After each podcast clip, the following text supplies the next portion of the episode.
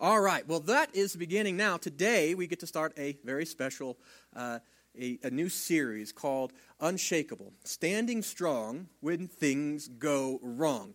And uh, I tell you what, the very first Easter, the disciples thought, man, a lot of things went wrong, right? And then uh, things went really, really right. God showed his power. But I'll tell you that there are times in our life that things go wrong. And we have to, oftentimes, we ask ourselves, where is God? And our faith is shaken, and our world is shaken. And so we're going to be talking about that the next seven weeks as we go through this series. And we're going to be following along. There's a book that was written by Nelson Searcy. He's a pastor in, in New York. He also has a church there in, in Florida. And he's been in ministry for, for several decades. And he wrote this book after several decades of, of realizing that most people come to church not when their life is going really well, but usually they start going to church when things are going really wrong. And he realized that, that when most people are coming, they, he, he recognized that, that they were looking for answers, looking for stability and faith. And so he took some of his notes and things for all those years about what does the Bible have to say? How does it, faith help us stand strong in the midst of difficult times? And so things like family problems, or illness, or lack of purpose, or temptation, or financial stress, or career challenges, or the death of a loved one, and there's, there's others. Have you ever gone through those things? I tell you what, that, that our God has answered for us. He gives us ability. We're going to be talking about that these next few weeks, but uh, we'll be following on. Now, Nelson is not just a pastor in New York, he's also the leader of a, of a coaching network for pastors, which I am a part of, and it's been very helpful for me to learn how I can serve you and our community better. And uh, he wrote this book several years ago. It was ready for a, a reprint on it, and since we were in the coaching network, uh, he heard about our story as a church uh, what happened after I just became lead pastor and a flood hit. And we'll talk about that in a minute. And he said, You know what? That fits perfectly what we're talking about in this book. And so he asked me to write the foreword on that. So um, if you'd like to see what I look like without an awesome mustache, there's a picture of me on the back and all this. And since you're here today, we have a free copy of this for, for all of you. And so after the service, there's a table there. Please help yourself and take one of those, our gift. And uh, we'll be, as we go through this series. Now, let's get into the Bible. You know that, uh, that I talked about that there was a, a, uh, a flood that happened. And, uh, in 2013, uh, in actually July of 2013, I became the lead pastor here. And I was an associate pastor for 10 years, did youth group and all kinds of other stuff. And, and the lead pastor uh, left, went to Florida, and it was, a, it was a time of good transition for us. And I was very excited after all of those years to finally be able to, to do I felt my calling was and to be able to, to serve this church. And it was really exciting and it was awesome. And then September 11th, which is an awful day, just, just all, the, it started to rain. You remember that? And it rained a lot. And, and the, the rain came down, and the winds blew, and the creeks rise, and all that kind of stuff. And about a third of our church had their homes and businesses destroyed to the point that they couldn't even stay in Estes any longer. Our, our church was this building was flooded. We couldn't even drive here. The driveway up here was washed out. We couldn't even get to the church building. But if we got here you know, this back wall had mold all over it because moisture sat in here for so long. It was just nasty and awful. And the downstairs which is a beautiful place for our children to have ministry right now was under several feet of water and it was gross and awful. And i saw that and i said well it's been a fun run right? Here was my dream. I got to be able to serve you. I thought it was amazing. I thought I got a month, and that was it. I thought we were going to close the doors. And, and I was a little discouraged, I won't lie. And our home, my wife and I had just finished our downstairs, and it got flooded as well and, and ruined that. And, and, uh, and I thought, you know, uh, month in, I guess the Lord doesn't want me to be here. We've got a month. So if we're going to go out, figure we're going to close the doors. Let's go out loving our community. Let's do that. And you guys, this awesome church, you answered the call. And though many of you had flooded basements and businesses and things like this, so many of you came out and helped muck out our neighbors' houses and, and apartments and businesses and, and loved each other and loved our community, and it was awesome. And look what God has done. But I'll tell you this at that time, I didn't know that we were going to be here. So, what I did is uh, I went and I started touring the community, see where were the areas of, of disaster. What happened, right? And I, there was this one time I was I was going down in the canyon, and uh, and there was these houses that were built along the river that were destroyed. You could see the water came, and the and the river rose, and and it eroded the banks. And it began to erode the foundation of these houses. And these, these once proud houses that stood there by the water uh, were now just collapsed and in heaps and were moved off their foundations, except there was this one that was kind of in the middle of it that stood, stood there. Now, its deck was gone, but the house itself was still standing. And as you saw where the banks just kind of were eroded away, you can see why the house was still standing, is that its foundation, it was revealed, was, was rooted right on top of Rocky Mountain granite. It was awesome. And that house withstood the storm. And I thought to myself in that time, I said, you know, God, I want my faith to be like that. I want my faith to be the kind of faith that when, when the floods of life come, and even if others fall apart around me, I want my faith to be solid so I don't have to fear the storm. And that's what we're going to be talking about today. This is, we're going to be talking about building our lives on an unshakable faith. The kind of faith that endures when times are good, but also when times are bad. And so, this kind of faith we're going to talk about today is rooted, is built on the bedrock of Christ's resurrection. That's really where it begins.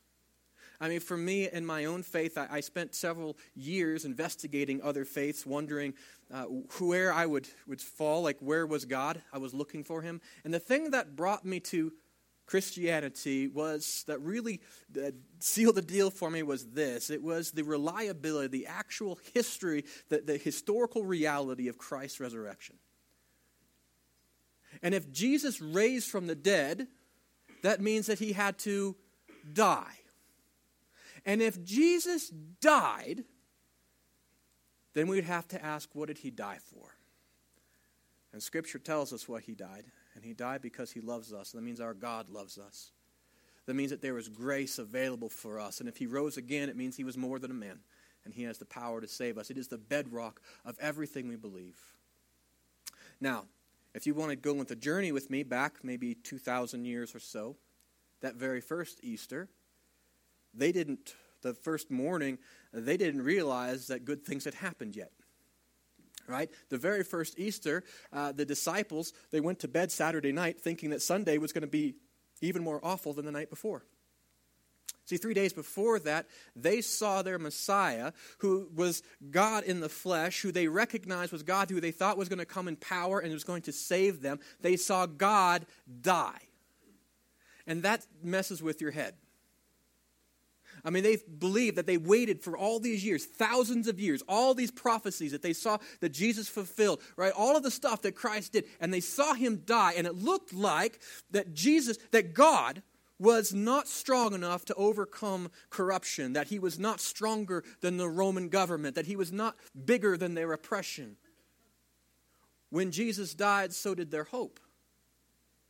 And so when they awoke on that Sunday morning, they awoke with no hope. Now, if you have your Bible, uh, oh yeah, we're going to talk about this, but there's a uh, there is a memory verse that we're going to get to. It's Matthew 28 6, and that has to do with the very first Easter Sunday. Now, every week we, we talk about being disciples of Jesus to build disciples. One of the things disciples do is we know the Word, it's in our heart. And so, one of the things we invite you to this morning is we're going to memorize a little piece of God's Word. This was from the very first Easter, spoken by an angel, by the way, pretty cool. And this is the first very good news. From the point of despair, God speaks life and hope. And this is what the angel said. He said, He is not here. He's talking about Jesus. He has risen just as he said. Now, let's read about that very first Easter. If you have your Bibles, let's go to Matthew 28. Now, if you have one of those Bibles on your seat or you one of those, if you open it up, the bookmark is in Matthew 7, and that's not there by mistake, that's on purpose. Uh, that's because we're going to get to Matthew 7 in a minute. So you just turn the pages over a few to Matthew chapter 28, and it's going to be on page 698 in our Bibles. You'll know you got there because it also has the Gospel of Mark begins on the next page. Is the very end of this, is after, when we see the resurrection. Now, remember, disciples were afraid. They were, and, uh, they were hiding, and they were in despair, and they thought that uh, everything was lost. And so we pick up the story with that. It says, After the Sabbath, at dawn on the first day of the week, Mary Magdalene and the other Mary went to look at the tomb. Now, this is powerful because, well, no, it wasn't the disciples. These are the gals that were brave enough to, to venture out. And there was a lot of reason for them not to. There was a whole lot of reason for them not to. For starters, they just saw their Messiah killed, right? I mean, he basically, God let them down. They had their entire hope on God, and they felt looked like God had failed. And look at the faith of these women. Even though their Messiah appeared to have failed, they were going to go and not fail him. They were going to embalm his body, even though it looked like all was lost. Not only were they going to go do that, but it was at great personal cost. Remember, at this time, the disciples were locked in a room that were hiding from the authorities because they were afraid that if they killed Jesus, guess who'd be next? And I imagine as these women went to this tomb, they were probably looking over their shoulder, wondering if they were going to be arrested and be the next to be executed. But these brave women, they went to the tomb and they got to see something amazing. Verse 2, it says, There was a violent earthquake, for an angel of the Lord came down from heaven and going to the tomb, rolled back the stone and sat on it. His appearance was like lightning, his clothes were as white as snow. The guards were so afraid they hid themselves and shook and became like dead men, which is pretty awesome, which is not at all what they were expecting to see. And then in verse 5, it says, The angel said to these women, Do not be afraid, for I know that you were, for I know that you were looking for Jesus who was crucified. He's not here. He has risen just as he said. Come and see the place where he lay. Then go quickly and tell the disciples, He has risen from the dead and is going ahead of you into Galilee. There you will see him. Now I've told you. They go to the tomb and they're expecting to find doom. And they get there and it's different than what they thought, and there's no body. And the first thing that the angel says to them, which is important for us, is the very first message of the gospel, right, that was spoken was this Don't be afraid. Because fear grips us. When we look at the brokenness of this world and how hard things are, oftentimes we wonder, has God failed? And we are often just stricken by fear. But the first things that the angel said to these women is, Don't be afraid. Now there's obvious reason, don't be afraid. For starters, there was an angel sitting on a rock outside of a tomb. Most of us would be a little shaken, right? I mean, we get that. But I think there's some deeper reasons why they not to be afraid. For starters, the body was missing, right? When they first showed up, all they saw was this angel sitting on a tomb. It's open. And the angel's like, I know you came to see Jesus. He's not here. What? It wasn't bad enough that they killed their Messiah, but had someone stolen him? I imagine this popped into their mind briefly. But God didn't allow that fear to last. Don't be afraid. I imagine there was that fear that they had walking up there. Am I next? They had killed Jesus. Are, are we the next to go? God can't even save himself, He can't save us. And the angel says, Don't be afraid. See, the resurrection changed everything. Right? The resurrection changed everything. When we have the resurrection, he comes, with Jesus, he, he, he, he takes people from a point of fear and brings them to a place of power. At the resurrection, we see that Good Friday has a whole new meaning. Good Friday, up until that point, was a bad Friday. We find that at, at the crucifixion, we find fear and anxiety just rampant amongst the disciples, right? Even Mary, the mother of Jesus, standing there wondering, was there any hope? There were those disciples just wishing at that point, saying, God, just bring yourself, call yourself off of that cross. You can do it. But he didn't. On Good Friday, the faith in God looked weak. On Good Friday, there was a lot of uncertainty. If God can't save us, then who will? But on Easter Sunday, with the resurrection, God brings peace, not uncertainty. He brings power, not weakness. He brings purpose into our lives. God gives us something amazing called hope, which is pretty darn good. You see, we move from the shaky ground of the cross to the very solid ground of the empty tomb. And that's where we begin to build our lives. And their lives were changed forever. The, the lives of the disciples and these women were changed forever. I mean, look at them. Peter, right? Just a few days earlier, he was a denier, wasn't he? He was like best friends with Jesus, all that, great disciple, all this. Right before Jesus is crucified, he sees Jesus being, uh, you know, in the trial, and he chickens out and denies him three times. But he goes from a place of, of fear to a place of saying, you know what? I, I, he came to a place of rock solid faith. And Peter becomes one of the great leaders of the early church, facing all kinds of hardships and not backing down at all, never flinching. What happened in those three days? Well, he met the risen Savior. There was Thomas. Thomas is a, it was awesome. He was such a reasonable, rational disciple. So rational, he's like, I saw God die. Unless I see him alive with my own eyes, unless I touch him with my own hands, I'm not believing that he's alive because I know enough that when people die, they stay dead. And he goes from that place of doubt to becoming one of the most fearless missionaries in the history of the church, moving up into Turkey and, and even going up into Asia. Amazing. We find John, this young man who was brave enough to stand at the foot of the cross watching his Savior die. He goes from this point of being just brokenhearted you see him transition becoming a bold pastor of the faith, one who outlives the rest and even writes about when Christ returns. I mean, this amazing, this amazing man of God. We find these women, right, who were brave enough to go to the tomb. These women who were, who were there, who were brokenhearted, we find them becoming triumphant. We find them being able to, to minister and to lead so many to faith because of what they have seen we see that when Jesus he comes back, when we grasp the resurrection, there is a transformation that happens in life. We move from being shaken to being unshakable. The resurrection changes everything, doesn't it? It can even change you.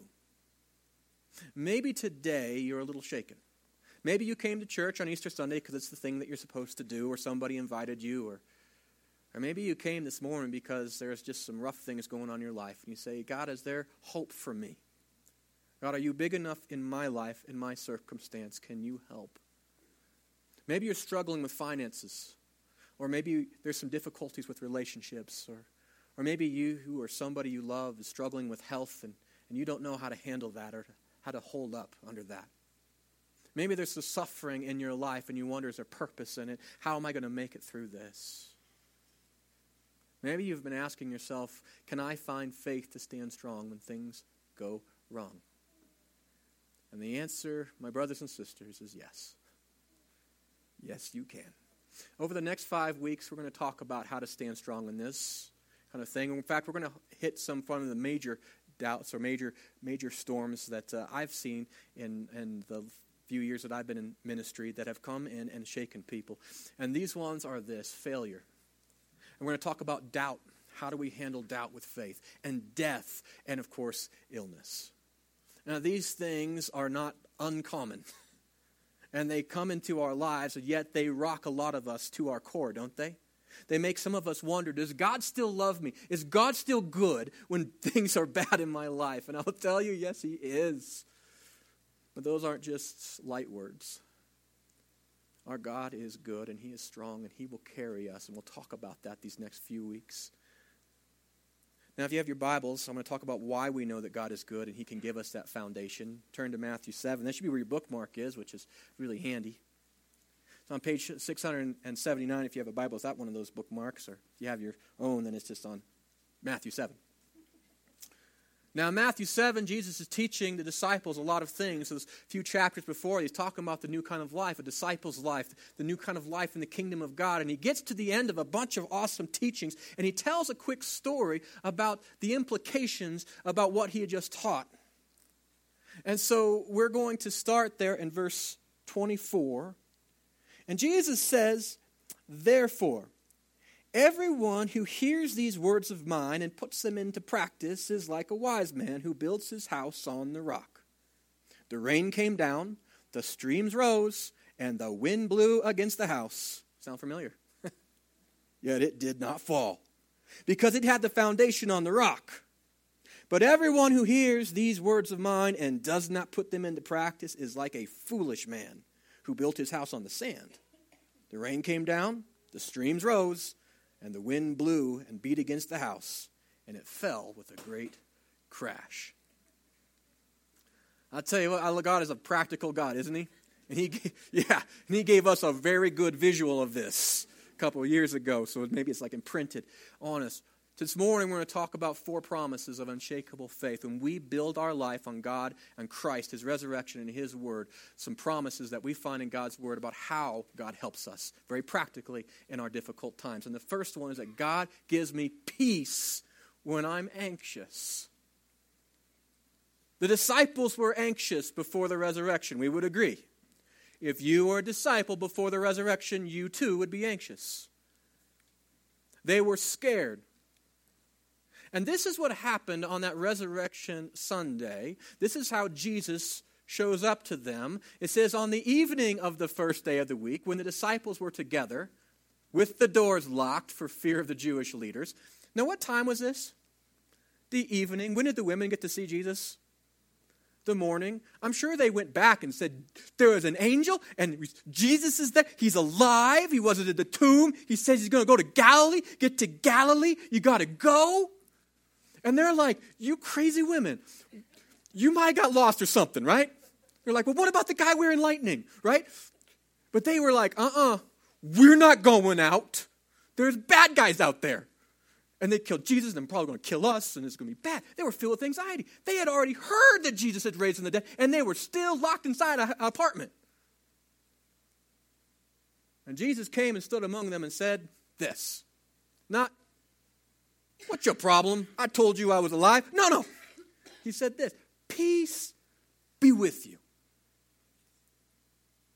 Anxiety is, is a freezing element, isn't it?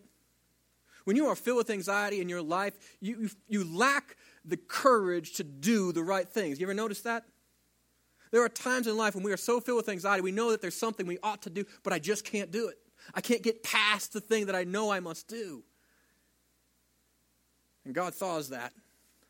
He gives us peace. The very first thing. You know, in the next verse, Jesus has to repeat himself.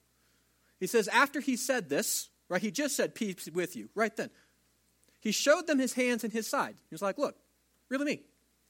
And his disciples were overjoyed when they saw the Lord. And again, Jesus said, Peace be with you. How important was this? There's a lot of times in our life when we, when we face difficulties, and we are filled with anxiety. We wonder, has God abandoned us? Has God let me down? I've been praying about these things and difficult things come. Or I've been naughty and I believe that I deserve this and maybe I do, but now God can't help me because I deserve this and it's bad. You know, our God is a God of grace and He's a God of goodness. He's there when we call out to Him. Those are four very powerful words, aren't they? Peace. There is no war between us and God anymore. Think about that for a minute. God has a posture of love towards you, like a good heavenly Father. He wants you to come to Him, He wants to be in your life, He wants to help you. Peace. You see, Jesus doesn't just give us a light peace where he just showed up and said, Hey, peace be with you. Jesus overcame death and said, Now is here why you can have peace. You see, up until this point, even if Jesus didn't go to the cross, you think the disciples were still a little bit nervous around Romans? Maybe just a little nervous when the, when the Sanhedrin, the religious leaders came against them and all that kind of stuff. They're like, oh man, they can do some damage. But when Jesus conquered death, I think they had a little more moxie. Right? Like, what are you going to do? Kill me? Come back! Right? There's some power in that, isn't there? Peace. And I think about this world and we wonder, what can the world take from me that God has not already given me in greater abundance? Can they take my riches? Oh, yeah. Yeah, I can have everything I own washed away. We've seen that happen. You know what? God still provides. And He has given me all the riches of heaven. So, not even just in this life, but in the next I'm taken care of. Can I lose all my friends? Can I lose my fame? Can I, can I be hated by all kinds of people? Yeah, that can happen in this world, and it would be lousy. But God has given you a family of faith. God has given you, He's given you celebrity in the kingdom of God. You are His child, and He has a place for you in His very own house. You think about, well, can I lose my life? Uh, can, can I have my life taken? Actually, it's a guarantee. Okay, I get a new one. Can I lose my health? Can I go through, can I contract something like cancer or disease or something that's just awful that eats me from the inside? Yeah, that can happen. And God can heal you in this life, and sometimes He does, but I tell you this even if He heals you in this life, you still get a new body. And even if He doesn't heal you in this life, you still get a new body and a much better body. One that can eat and do kind of cool stuff like that, but doesn't get sick again. What in this life can we lose that God has not already given us in greater measure? It gives us a sense of peace, doesn't it? See, everything is under the control of God, life and death. That's what Jesus showed at his resurrection. That's why he said, Peace be with you. It meant something. In Philippians chapter 4, we read, Do not be anxious about anything, but in every situation, by prayer and petition, with thanksgiving, present your request to God. And the peace of God, which transcends all understanding, will guard your hearts and minds in Christ Jesus. Isn't that an awesome passage? Yeah, I think oftentimes we read it and we're like, oh, I feel fuzzy and good. No, no, let me tell you how this works. There was a, a couple years ago, Zach, uh, our, our associate pastor, he's awesome. He would walk around the lake with me in the morning, and we would talk about church and pray and, and all that kind of stuff. And at that particular time, a couple years ago, I was going through a difficulty with another person, and I was filled with anxiety. And, and, this anxiety was so bad that it was getting to the point where I was having a hard time sleeping at night, which is really difficult. Like, that is not me normally, right? It was just gnawing at me. I was losing my appetite and all that, and things were just getting worse, right? And, uh, and Zach was so good, and he would just listen to me, and, he and he would give me some good counsel and things like this, and, and point me back to, to Word. It was awesome. But um, one day I, I, drove some friends back to the airport and I was coming back, and as I was coming back, I was talking to God about this anxiety. And granted, I'm a Christian, right? So I'm supposed to be, you know, this is, this is an invitation, not a command, by the way. You don't have to have anxious anxiety. And God brought this verse to me because we did it as a memory verse. And I was driving in my car, and God reminded me of this passage. I was like, no, God, you don't have to tell me that. I do feel anxious. I've been praying. You're supposed to smite this person with lightning, and you haven't yet, right? That's how you're going to solve my problems. And I was like, no. So I got home and I, I still remembered it and I couldn't run from God's word. So this is what happened. I opened it up again. I was reading it and I was like, but God, I have been bringing my petitions to you like every day. Send lightning. That's what I was doing every single day. But I remember there's something in here that I wasn't doing. I wasn't with Thanksgiving. And I was like, no, God, I'm not going to be thankful for this problem. I'm not happy that I have a rock in my stomach and probably getting an ulcer. I don't want that.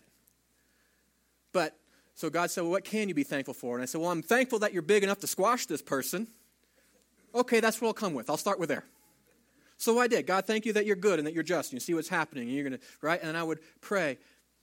And then every day, God began to change my heart for this person, which was awesome. And what happened was, the first week I did this, and I told Zach, I said, I'm going to try this.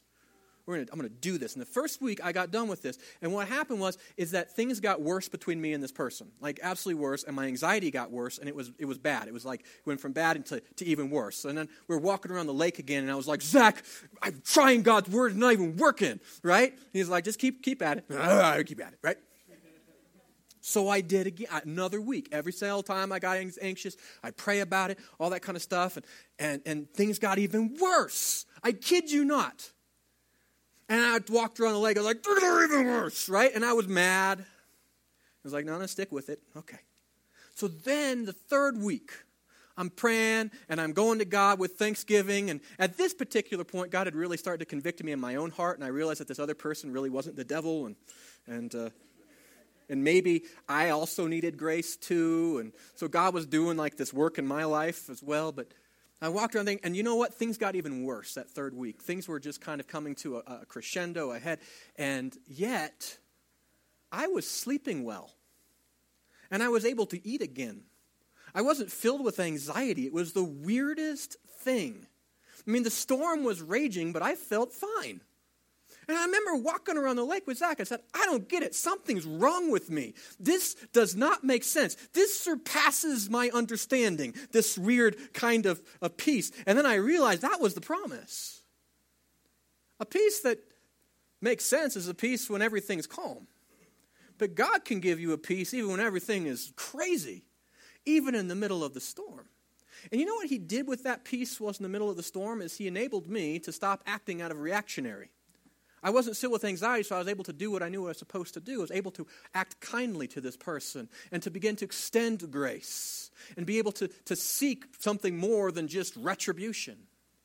God freed me from the anxiety and gave me peace in the midst of the storm. And then you know what happened? After he gave me peace, he then solved the storm.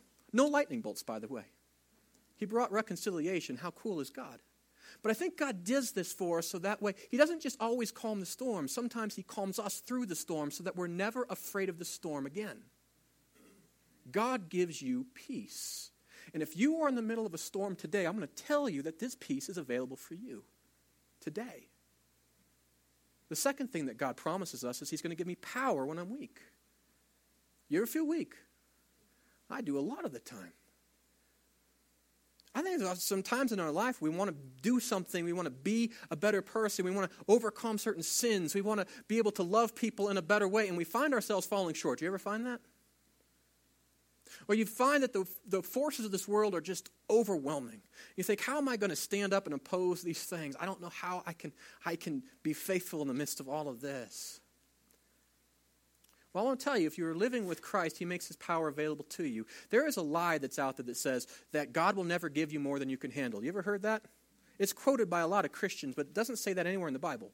The Bible says God will never give you more temptation than you're able to handle. I think that's nice.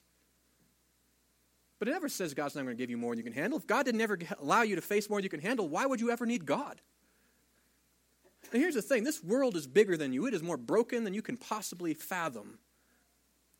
We need God because it's more broken than we can fathom. It's bigger than we are. We can't overcome the world, but Christ already has. That was his promise, wasn't it? He says, I leave you my peace, the peace I give you. Right? And why? In this world, you're going to have trouble. Yes, you are. But take heart.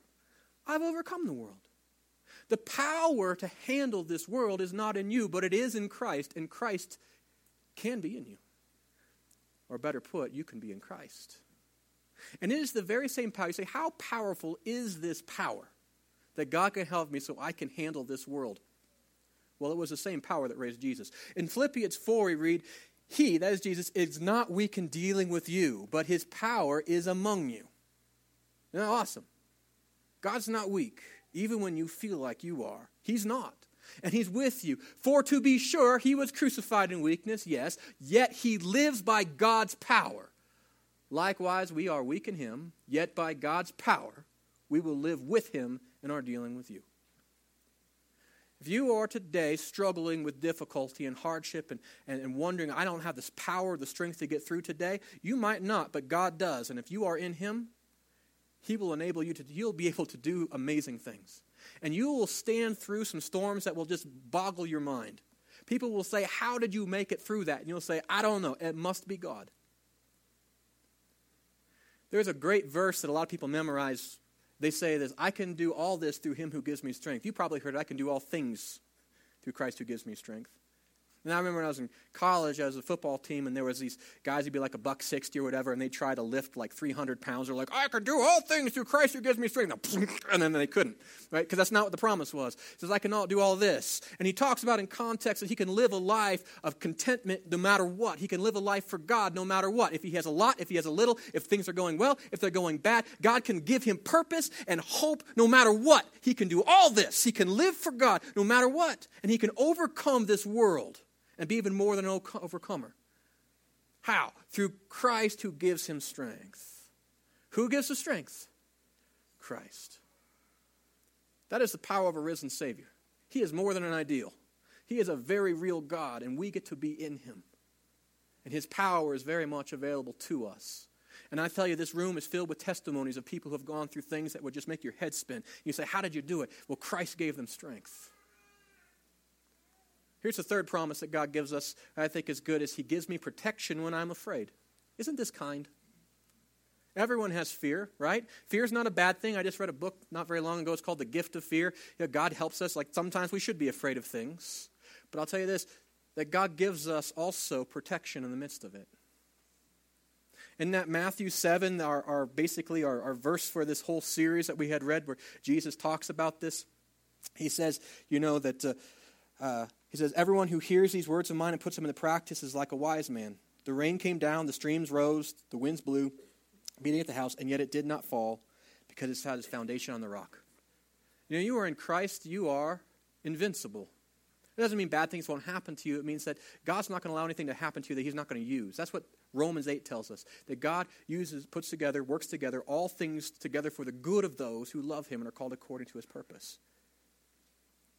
Which means that if you suffer something and you are in Christ, it means that your suffering has value, it has meaning. He's doing something for your good and the good of His, his kingdom. And you might look at your suffering and say, How is this possibly for my good? Sometimes we just have to trust God, but I do know this that He's always good to His word.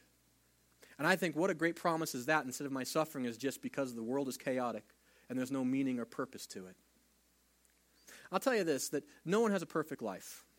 You came here this morning and you've got wounds and you've got scars and, and you're hurting in some areas and you're probably doing pretty good in others. We're all that way. We're in the midst of a church filled with sinners because that's what a church is filled with, because we all need Jesus. That's what begins with, right? But we're on a path of restoration. How cool is that? And I'll tell you this the rain's going to come into your life. It's not if, it's when there are going to be difficult storms that are going to come into your life. Maybe you're in the middle of one now. Maybe you just came out of one. But I'll tell you, the rain will come. And you know what's going to happen is, is the creek will rise. It will. But if we have our life rooted in Christ, there is a hope that we have, a power that we have, knowing that God is using even this. He is not abandoned. Our foundation is built upon His rock and his plan. But you know, sometimes God allows us to not have storms in our life because we build our life on his word. And my wife, when she was in high school, I got to date her then, and this was the worst thing that kids could come up to her and tease her about. They would say, You're Mother Teresa, because she was good. That was the worst insult that they could sling at my wife, right? Because she was generally just an awesome, she is, awesome, awesome gal. Now, she's not perfect, but she's pretty amazing. And you know, later in life, she's kept a lot of those friends. And, and over the time, we've had a chance to see those friends and minister them into our home and things like this. And oftentimes, they, they come with brokenness, just horrible things, because they've lived their life in contradiction to God's way. And sometimes they've said, Amy, are you, are you disappointed you didn't go out and experiment and do all these things and wild? And Amy's like, no, I don't have regret. Now, she's got a life that has kept her safe on the rock of God's will. And I think that is amazing. What an awesome testimony. I'll tell you that God doesn't just help us through some of the storms, sometimes He helps us to rise above them so we don't have to face them. In John chapter 16, we said this Jesus says, I have told you these things so that you may have peace, because in this world you're going to have trouble. But take part, I have overcome the world. Jesus didn't just overcome the world for him, he overcame the world for all of us. It means all of our sin, all of our suffering, all of the pain, everything he's using and working together for something awesome. And we get to be part of that plan. And whilst we're in that plan, he's not going to let anybody, not even the devil, separate us from God's love. Here's the fourth promise that we have is that God gives me a plan when I'm uncertain. Isn't this helpful? Have you ever been wondering, what do I do next? God's not asking that question. He knows exactly what's supposed to happen. Right? The disciples were uncertain after the crucifixion. What do we do next? I'm sure they were wondering, locked in that room. We're going to have to leave this room eventually. Their Messiah was dead. After the resurrection, Jesus gives them a new plan. And that plan is awesome. He says, You know what? Go conquer the world in my name. You know, uncertainty uh, causes us to go back to God for direction, doesn't it? Have you ever had your own plan and things are just moving along just fine? You find yourself you're not really praying about things because they're working. Why do I need God for my help? I got my plans, are working. But when things go wrong, don't you find yourself going back to God and saying, uh, help? Right? I think sometimes uncertainty can reveal that we're building our life on a wrong foundation. If I'm really rocked because something happened in my life, sometimes it teaches me maybe I'm building on the wrong things. Maybe I'm, I'm, I'm living my life for the wrong things. And maybe I need to go back to God's Word and find a better way of living.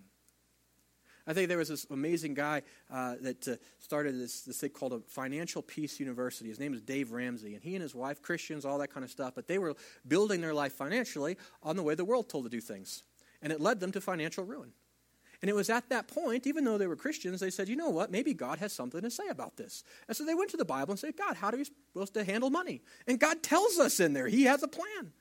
And Dave and his wife decided we're going to do this, and has not only saved them and uh, you know helped them, but they've been able to help millions and millions of people. You know, that's how way God's word is. Sometimes when we're being shaken, it reminds us that there is an actual rock that we can build our life on. And so God does have a plan for us. And here's a cool thing He doesn't just have a plan for us when things are going well. There was this prophet named Jeremiah. Jeremiah was born at the time when, when the kingdom, uh, the, the, the, people of God were in active rebellion against God. Man, they were just not being faithful at all. And it's hard to be a prophet when everybody wants to kill you and everybody doesn't want to listen to God. It would be very discouraging. And so sometimes we even call him, he's just like weeping, right? He was just bad times. And God tells the prophet, he says, this is the bad things are going to happen to my people because they refuse to build their life on me, right? They refuse to listen to me. And so he, this book is just is very discouraging discouraging and all this kind of stuff. In the midst of these horrible, horrible times, God gives Jeremiah and the people of God a great promise. And this is where we find in Jeremiah 29 11, it says, For I know the plans I have for you, declares the Lord. Plans to prosper you and not to harm you, plans to give you a hope and a future. This was in the midst of where God was saying, I'm going to punish you, I'm going to disciple, I'm going to discipline you to bring you back to faithfulness. There's a purpose in this, that I'm not abandoning you. Difficult times are come, but they're going to shape you, and there's going to be something amazing to come through this. I have a plan for you. And maybe there's times in your life where you've seen God use something difficult in your life to empower you and enable you to become either the person He wants you to be or to give you the platform so you can minister to other people the way that He's desired for you to help them. God has a plan for your life. But you say, hey, Aaron, that's great. How, how am I supposed to know what my plan is? Right? God's up there. He's got a great plan for my life. But oftentimes I feel like I've been left out and I don't know. You know what God tells us to do? He says, I got a plan for you. You can ask me about it. I'm not kidding. It says this. James chapter 1 says this If any of you lacks wisdom, does anyone lack wisdom? Yeah, right. You should ask God what? God wants me to ask him about my life so that he's going to give me wisdom, but I'm not good enough, right? Oh, I don't deserve God's wisdom. No, none of us do. But look at this. It says, you should ask God, who gives generously to all without finding fault. He's not going to be like put you through the bureaucracy. You do deserve my wisdom today. You ask him, and what does he say he's going to do? He says he's going to give generously to all, and it will be given to you. Now, have you ever asked for God's wisdom and you said, I still don't know what to do? Here's the beauty about God He's wise enough to make sure that He's going to make sure that you don't mess up. He's going to give you His wisdom in a way that He knows that you need it. Because sometimes if God just told you, This is my plan, you'd be like, Oh, that's a great plan, God. And then you'd go and do what you ever wanted to do before anyway. God will impart His wisdom to you perfectly, but you have to ask Him for it. Include Him in your life. There's this thing that says out there, we're supposed to ASK, ask, seek, knock. Right? We ask God, I want your wisdom. Then we got to seek it because God, one of the ways we seek is we go into God's Word. God's revealed a lot of His plans to us in this, and so we seek it. We say, God, I want wisdom in this part of my life, and then you go into His Word and you seek it out. And, and oftentimes he, the answer is right in here, and God will reveal it to you. It's helpful. But there's also that knocking portion. We've got to go and actually actively pursue it.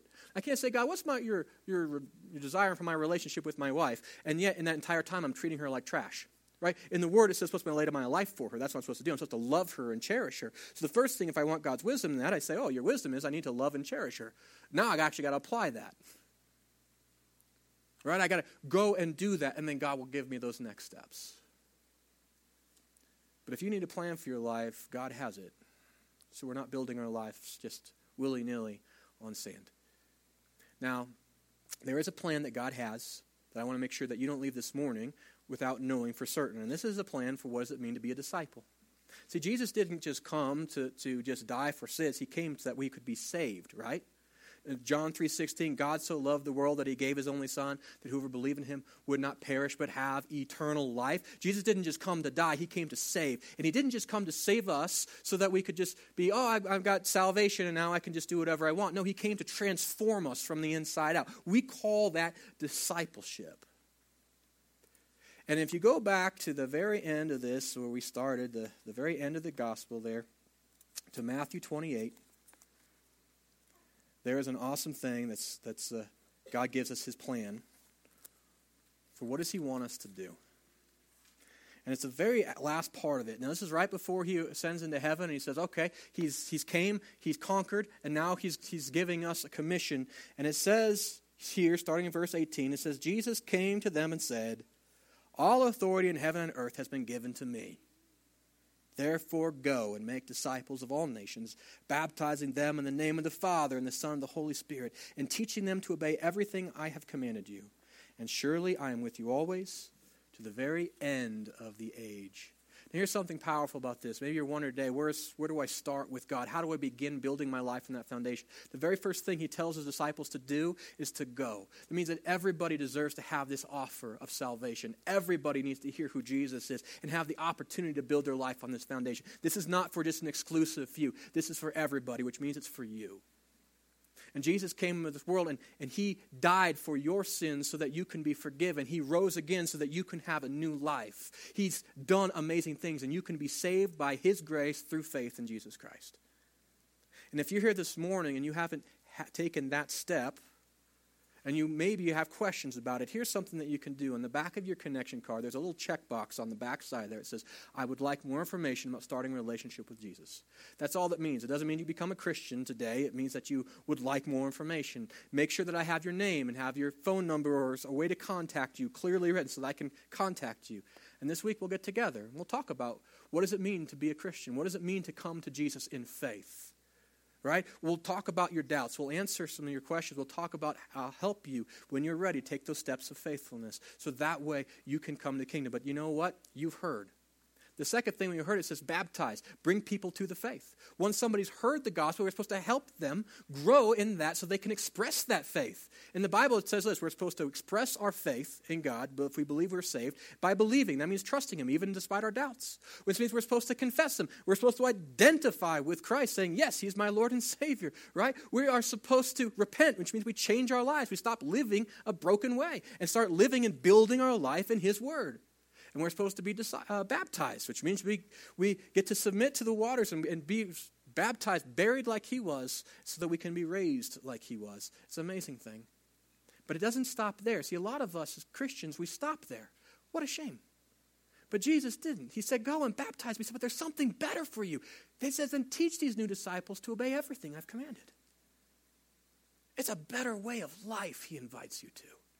And that's exactly what we do here. And if you are a believer that has been in Christ, you can still build your life on a bad foundation. But here, together, this is what a church does as we begin helping each other build our life on the rock of Christ so that we can face any storm together. So these are the four promises of unshakable faith. The very first thing is that God gives me peace when I'm anxious. What a gift. We see God gives me power when I'm weak. Not only that, but then God also gives me protection when I am afraid. And then God gives me a plan when I'm uncertain. These are the promises that we'll be talking about these next few weeks. These are God's promises for you to build our life on an unshakable faith. Faith is a journey. He says, build our life. Who builds a house in one day? Nobody does it well if they do we build a house, you got to start. There's a process to it, isn't it? You got to get the land, and you get then you get the permitting, and you get the financing, right? And you start to build. Faith is this: it's a journey. It's a steps, next steps. And I'll tell you, just like building a house has got next steps, there's always something next to do in our faith those things too. So if you take out your connection card, I've got some next steps for you. And on the back side, these are things that you can do this week and take next steps in faith to grow strong in God, to build your life on an unshakable foundation. The first one that you might want to commit to today is to memorize Matthew 26. Why don't you remember that Jesus actually is alive? The angels themselves will say, listen, he's not here, he has risen. Just like he said, this was God's plan all along. Maybe that's what you begin with. You already have the memory verse card. Maybe that's where you begin with this week. Or maybe for you, maybe you read the Gospel of Matthew. It's hard to obey all Christ taught if you don't even know what he taught. Will we agree? Maybe you, you start with this week as you go and you have a Bible. And if you need a Bible, just take that Bible. You already have a bookmark right there in the book of Gospel of Matthew. Maybe that's where you begin. And read that and see what did Jesus actually say? What did he teach? Or how about this? Maybe you ask God, right? Uh, you ask God for wisdom. Maybe that's what you do. Right now, you could use some help. God says He's going to give it to you. This week, maybe you go to God and you ask Him for wisdom and you go to His Word and you say, God, what do you, you know, how can you help me with this? Maybe that's what you do. Or maybe this week, what you need to do is, is you say, you know what? I need to be part of a church family. I need to be discipled. I need to have this. I haven't had that. And you say, I'm going to do, I'm going to be part of this. I'm going to join this church for the next six weeks as we go through this series together. And we would love to have you. We would welcome you to be part of that. If that's any of those commitments or, or those you're going to make, please mark them down so I can be praying for you this week. If there's something else God wants you to do, certainly write it down. As your pastor, as a shepherd of souls, it's my joy to be able to support you in that. If you have another commitment to make, please let us know. If you have a prayer request, write those down. We do pray for you every week. It's, a, it's an honor to be able to do that. And here in a minute, we're going to take our offering. As we take our offering, I invite you, take these connection cards along with your gifts and tithes and all that and put it in the offering basket as it's passed. Before we do that, would you join me as we, we pray for our offering and for our commitments? And then we'll have the worship team come back and, and close us with some worship. Let's pray. Father God, you are powerful beyond our comprehension, even our greatest imagination, yet you are also more loving than we could ever fully fathom. Or we don't understand your ways all the time, but we do get this. Your ways are good because you are good. And you're not good because you do good things, you do good things because you are good. Which means, Father, that we can trust you in the midst of life's storms. I'm thank you for the promise that we have in Christ that we can stand with you. That we can build our life upon something solid, something that we can depend on, something that won't let us down in Christ and on His Word. Father, help us as a congregation to grow in Christ Help us to build our lives more fully in obedience to His commands, but also your ways. Father, help us in this to become not legalistic or, or holier than, than other people, but Father, this, that we become more compassionate, more loving, more giving, more sacrificial, Father, more caring, more like Christ. Father, I pray for those that are here today that need a church family. Lord, I pray that you would bring them and help them come and stay. Father, for those who need to come to faith, I pray for your mercy and grace in their life. Answer their doubts just like you did with Thomas, so lovingly and kind. Father, bring them in your mercy to from building their life on sand to building their life on the unshakable word of Father, the, the invincibility of, of, a, of a life born in you. Father, do that, we would ask. Lord, Father, I pray for our commitments that we make today. Help us to keep them in a way that honors you. We pray for our tithes and offerings, Lord, that you would use them in a way that builds your kingdom for your glory, we ask in the wonderful name of our risen Savior, Jesus. Amen.